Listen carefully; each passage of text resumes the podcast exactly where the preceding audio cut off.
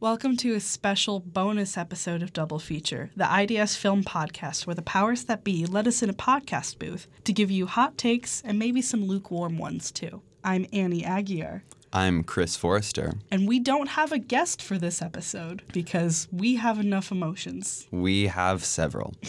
if you're like us and saw Lady Gaga and Bradley Cooper's new film, A Star is Born, at least once, we've seen it twice, then you've probably been bopping to the soundtrack nonstop. On today's single feature bonus episode of Double Feature, we are going off the deep end to talk about everything we love about this knockout of a movie. So sit back, get some comfy headphones, and watch as we dive in. Listen as we dive in. Listen as we dive in. It was a, a play on words.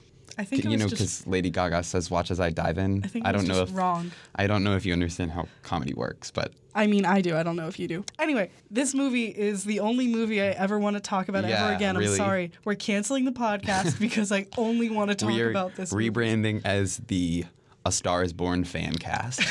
We're gonna do one of those A Star Is Born minute. You know those podcast formats where it's like we break down the movie a minute. I was going to say frame by frame. Yeah. Oh, yeah, yeah, yeah. Yeah, I mean, That would be very many episodes. I mean, I'm I'm dedicated. I am dedicated, Okay. especially for the the episodes that are just about Bradley Cooper's dog. God, Charlie, one of the best things about this movie is that Jackson Maine, the character Bradley Cooper plays, has a dog in the movie, and the dog is just played by Bradley Cooper's dog. And then if you watch in the end credits, the actor, or the performer's name is listed in lowercase, and the character's name is listed in uppercase. So at some point, it just says Charlie, Charlie. I give Charlie the Oscar. Give Best. everyone the Oscar. Yes, I we love A Star Is Born.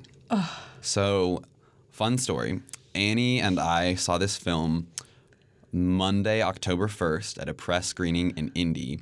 And I think she cried in my car for for the, the drive back down several to Bloomington. for several minutes straight before we left the theater and I was just sort of patiently waiting because I was like I need her to navigate or we're going to get lost. um, and then once she did stop crying and could give me directions, then it was like you know every couple a, a sad song would come on my playlist and a sad song. The playlist several- was all depressing. yeah, it was. Well, who am I? Um, and it would just rekindle like all of the emotions of this film. so, for those who are not aware, because I wasn't until I did my research, this is actually the fourth version of this story, potentially the fifth. In 1932, there was a little movie with basically the same story about fame and celebrity in Hollywood rather than in the music industry called What Price Hollywood, which was then followed by maybe a remake, A Star is Born, which was then followed by the 1954 remake starring Judy Garland, and then the 1976 version starring Barbra Streisand. And now the definitive and in my opinion, having watched all of the other A Star is Borns, which was a, a fruitless endeavor, this is the quintessential and best version of the movie. I haven't seen any of the other Star And is I Borns. I would recommend the Judy Garland one. Okay. I remember when we were talking about going to see this movie, one of our professors was like, "Oh, the Barbra Streisand version is incredible." Did you? And our our very esteemed Pulitzer Prize winning professor who prides himself on his understanding of stories. I had very high hopes for this. It was terrible. It's the story I think is fine and the Bradley Cooper version takes most of its narrative cues from the it's pretty much the same plot as the original with some cues from the 76 Streisand version because that's the one that makes the jump to the music industry.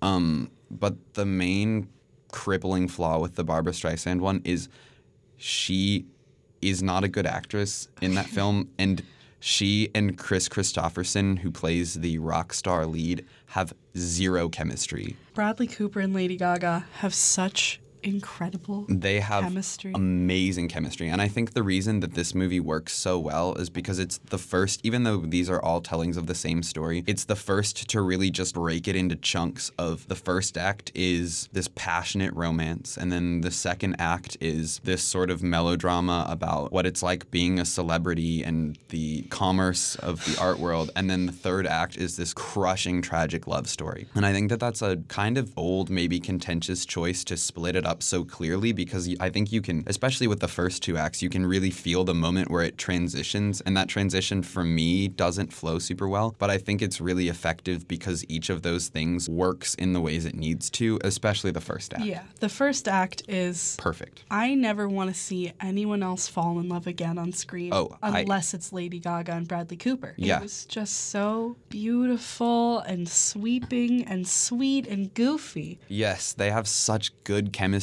but it's also just so well directed. There are so many moments, like there's a moment, the moment of Bradley Cooper like stroking Lady Gaga's nose. Chris just stroked my nose. could have for- been terrible, but the way that it's sort of like this, the camera is just this really, really shallow depth of field shot, just like I've never seen a nose touch been so like there are erotic. so many moments where the world literally feels like it's dropped away and you're just watching these two people interact and fall in love. And you can just feel it from the moment they meet that they are going to have the best romance ever. Bradley Cooper is an incredible director. I was blown away. I was how shocked. Good. There are some shots that are Kubrickian. Kubrickian, now a word in the English dictionary for better or I would argue for worse. I mean, probably for Probably worse. for worse. Tarantino esque is in there too. Giallo got added. Whole slew of things. When are we gonna have Cooper esque? Cooper esque. The thing is, I think it's not uncommon for an actor to sort of rise up the ranks of like well known Hollywood actors and then try their hand at directing. Most of them fail. I know Brie Larson tried it. I know who else has tried it. Paul Dano did it. I've heard his film is okay. But most of them don't do a great job because they really only know how to direct actors. But Bradley Cooper has such an understanding of where he wants his camera to be, how he wants to portray things, how he wants to construct his scenes and plot. He's phenomenal. There are moments when I would argue it is the tiniest bit film school heavy-handed. I, Oh, yeah. There's this recurring, the recurring image and symbol of Bradley Cooper's character's hat. I feel is something that was like, okay, Bradley, we get it. You know what symbolism is. Yeah, that's something that I kind of appreciated a little bit more after watching the other versions mm-hmm. because in the it doesn't happen in the 76 version just because of the way that that one ends is a little bit different, but in the first two A Star is Born movies, there's a dramatic moment before the tragic ending of the character like removing an article of clothing that I think it's The, well, the whole thing with this is Bradley Cooper said somewhere he sees a lot of the time where musicians keep their hat on Oh, yeah, to yeah. play, but he wanted a musician who took his hat off to play because that's when he could. That's the only time when he could be emotionally open and honest and bare to the world. Yeah, yeah, yeah. No, I definitely. I definitely think that it's heavy-handed, but I think because I watched those, I was able to think of it more as like a little bit of like that's one of the defining images of this series Mm-hmm. of films now. Yeah. My biggest criticism of the movie is Dave Chappelle's character. He's there for two minutes. He- yeah, it just shows up, no introduction, and then leaves never to appear yeah, again. and he's sort of it's it's one of those things. Even though this cast is rounded out with Lady Gaga, Bradley Cooper, Sam Elliott, you never you never see those people and are like. Oh hey, that's Sam Elliott. But Dave Chappelle shows up, and it was one of those moments where I felt compelled to like tap the person next to me and be like, "Hey, that's Dave Chappelle." I the cynical part of me thinks that Bradley Cooper only included Dave Chappelle, so he'd be like, "See, the cast isn't all white, you know." And you also have Anthony Ramos and Yeah. them. Like, I feel like that was he. Dave Chappelle's character. That whole section could have been expanded. Could have been Yeah, introduced I a think- lot earlier. I understand why he was maybe a little bit afraid of expanding the movie because it's already two hours and 15 minutes long, and both the 54 and 76 versions are kind of infamous for being super long. The mm-hmm. 76 one is two and a half hours, the 54 is three hours and two minutes or something Jesus. obscene like Yeah. that. But I wish that it had taken its time more because I think you end up with such a beautiful, flourishing romance at the beginning that then, for plot reasons, has to get pushed into some other stuff before it's been developed enough to really, Yeah. for that to really work. There are some. I- want to take a moment to talk about something that is a really simple technique, but is done so well. Is just like the way this movie is cut. And there are some cuts that just hit you. Oh yeah, I know exactly Like, which Well, one. there's that one in particular, but there's lighter ones throughout. Like Bradley Cooper ain't afraid to suddenly throw you into something else. Like there's the one cut to there's this one part where Bradley Cooper's character is just watching his wife practice at rehearsals, but you only see his character's face. but it's such a sudden cut to that. Yeah. And it's just Cooper knows what he's doing, you know, you don't have to use the fanciest tools in the world to do something good. Yeah, no, and I think he's really remarkably willing to do things that are simple and obvious, but they're effective. I- Yeah. he does something similar with humor, and I think in this fourth retelling of a classic Hollywood melodrama, the intuitive thing to do would be to be very serious, but because it's funny, it's easier to feel like you're just watching this joyous romance blossom on the screen, and that makes it so much better. It's believable. It is. So It's so believable. And there are moments in there that I think really nicely undercut the automatic perception of the male rocker as like super macho, but the fact that they meet in a drag bar and then a later scene Yeah. with makeup that I think are which is actually lifted from the 76 version, but it's Oh, terrible and cringy there because they have no chemistry Oh. and uh-huh. it's not set up as well. It's a really really brilliant film. I did you talk in your review about the significance of them meeting in a drag bar? I did.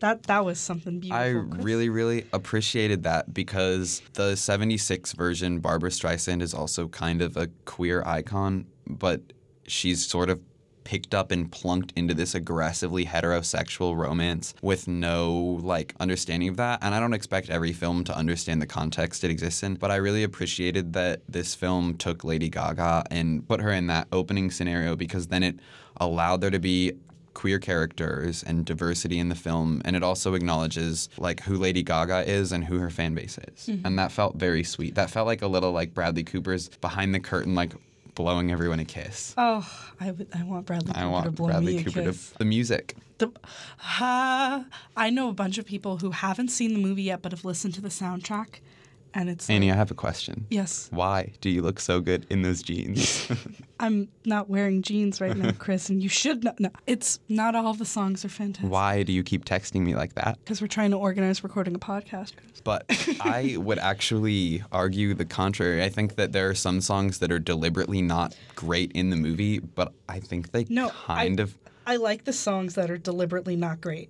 Oh, they're so good. Uh, the song I dislike the most is "Music to My Eyes." That is a sin. That's such a good. is so lame and It just is, but I like. I think it's super sweet, and I like how playful some of the lyrics are. Like your music to my eyes is an obvious thing, but some of the ways that he like plays with the idea of like mixing up sight and sound are Yeah. really sweet and endearing, and I like that song. just- Obviously, the standouts are "Shallow," which released before the movie, and people loved that song so much that literally the second time we went to see this together in the IMU at the preview screening they had, I was standing in line, and Annie and I were guaranteed the only two people there who had seen it because we got into an, a special early screening. Mm-hmm. And there were people, I think it was before you got there, but there were people behind me singing Shallow. And I was just kind of blown away by the fact that this little, like, independent film retelling of, like, a familiar story. Okay, I mean, don't call not it ind- an it's not it's indie Bradley because it's Cooper. Bradley He Cooper and Lady Hangover. Gaga.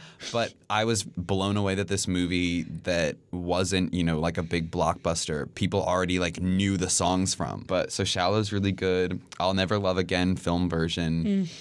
Punches me in the gut every time. I'll always remember us this way. Always Remember Us This Way is the best song on the entire soundtrack, I think. yeah, no, that's a and the the portion of that film that it rounds out what I think is the strongest, like ten out of five portion Yeah. of the film. It's beautiful. it's definitely just musically. I've seen articles talk about this, but this is this movie and this music is very much Lady Gaga coming back to knowing her own artistic identity because it's been muddled recently. yeah. This is a good. I love Joanne. you do. First of all, I Yeah, like think that's her best album. Oh wow, Yeah, that's a take. that is a take. But um, welcome to IDS Double Feature, where the powers that be let us in a podcast booth to give you hot takes like Joanne is the best Lady Gaga album. I mean, that's certainly an opinion. It's an opinion. I love Lady Gaga, and I talked to Chris a little bit about this. My late grandfather adored Lady Gaga, had a Lady Gaga calendar up in the pantry. His car playlists were half dad rock and half like money honey. Like Leo went for the deep cuts. So I just adore Lady Gaga and her art, and I feel like this is such a great moment for her. yeah. And I'm so excited for the new album. I'm just so Yes, and I think another thing that some of that the best two um, A Star Is Born films, this one and the 54 version have done really well, is allow like a touch of autobiography to come into Yeah. them, both in like the for the director. Especially here with Bradley Cooper directing and starring in it, he's the first director to do that. But in terms of the 1954 version, was a little bit based on Judy Garland's career, and the 20, 2018 version is very much about Lady Gaga and her rise to fame and some of her own issues with herself and her identity, and that makes it even more poignant. so many things are lifted from Gaga and her biography, like the whole her being self conscious about her nose. When Gaga started out, like a music executive told her, like, you need to get a nose job. It's so this movie, this version of this movie wouldn't have worked not being Lady Gaga. Oh yeah, there's a amazing, amazing, um, an amazing, amazing, amazing profile by Taffy of the New York Times of Bradley Cooper, and it, I learned from reading that. Twenty out of ten would recommend reading that. It's great. That there was originally a version of this film conceived of where Clint Eastwood would direct, yuck. Bradley Cooper would star, yum,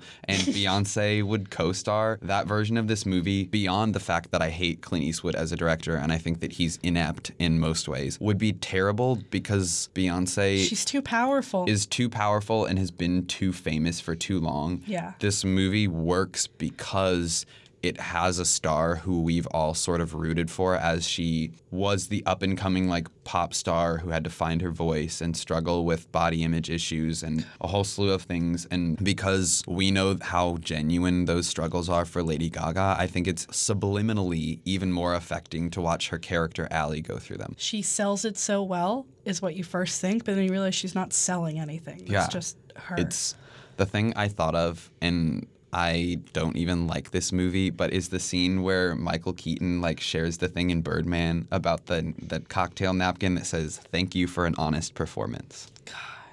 I want to give that to Lady Gaga in this movie. I love Birdman, so we'll have to talk about that another It's time. But So- us we do both love A Star Is Born. I have the gi- we got these giant posters in Yes. Indy. I have it up on my Mine's wall. above my kitchen sink, so I can like look at Lady Gaga when I'm washing dishes. I just love it so All right. What Oscars does it deserve? What are our picks? It can be now. It, we don't have to do this Okay. predicting what like Roma and. First Man and Buster Scruggs are going to be. But right I'd like now, to make an argument for best adapted screenplay. Yes, I would make that argument even having seen all the other ones and knowing what it's an adaptation of because I Mm-hmm. think it wisely lifts the right moments, like the structure of the original with some of the fleshing out of that that the Yeah. later ones did. Good, I agree. If if this doesn't win best adapted screenplay, what the hell was that category even made for? I don't know. I don't know what like, the book when call me by your name. yeah. But let's see what else. Uh, best actress. like, Oh, best actress. I I don't think Cooper's gonna get best actor. I don't think so either because Best Actor, just because of the nature of Hollywood favoring men, that tends to be a more stacked Oscar race. But I think Best Actress is Lady Gaga. Easily, Lady Gaga is on her way to an EGOT. Like, oh, yeah. Well, it was just announced today, I think, that she's going to be in a Broadway show next year. So EGOT. EGOT is, Oh lit she's, it's going to happen. Did you ever see her in American Horror Story? I did not, but I know She she won her Emmy for that. Incredible. Lady Gaga is. I don't think people appreciate her in terms of just. I know you can just put the period there. Yeah, people there don't you go. appreciate People her. don't appreciate her. I think her. I've seen a few takes on Twitter that I hate that have basically said that no, she doesn't deserve Best Actress because too much of the good in her performance is just her singing. A, I think is wrong, but B, I think this movie is so powerful because it casts a bona fide, like amazing vocalist who can also act really, really, really well. Yeah. And it lets so much of her character come through, not just in her vocals, but in the way that she performs during Like those musical watch her hunch over a piano. Or or watch when she's performing shallow and her face is going through this whole like whirlwind of emotions. She's covering her eyes because she can't believe how many people are watching and cheering for her. It's great. All right, so adapted screenplay, best actress. Actor. It better it's gonna be nominated for, for best, Best picture. Picture. And I think this is while I can't say whether or not I think by the time the Oscars are, if this will be my pick for best picture of the nominees. If it wins, I won't be upset. Oh, if it wins, I will be very happy. I'm saying I think this is going to be the movie that two movies a year Twitter says it better win Best Picture or else. Which is good because I'd rather see this be that movie than Black Panther. How about Venom? Oh, yeah. Venom, the best romance of the year. All right. This was originally supposed to be 10 minutes. but we love A Star is Born. It's 10 minutes for each time that we've seen the movie. so, Annie, do you want to go see A Star is Born again right now? I want to see it every day of my life. Yeah, I want to watch the first hour so I don't have to cry. Oh my God. I have cried so much over this movie. Oh, yeah, I know. You cried in my car again the other day. Oh, yeah, I because did. because Never Love Again came on. I'm also just a wimp. But anyways, we at IDS Double Feature adore this film. And that's that. That's that. Thank you so much for tuning into this bonus episode. We don't know when there's going to be another one. It'll Come when inspiration strikes us. Yeah. All right. Thank you so much.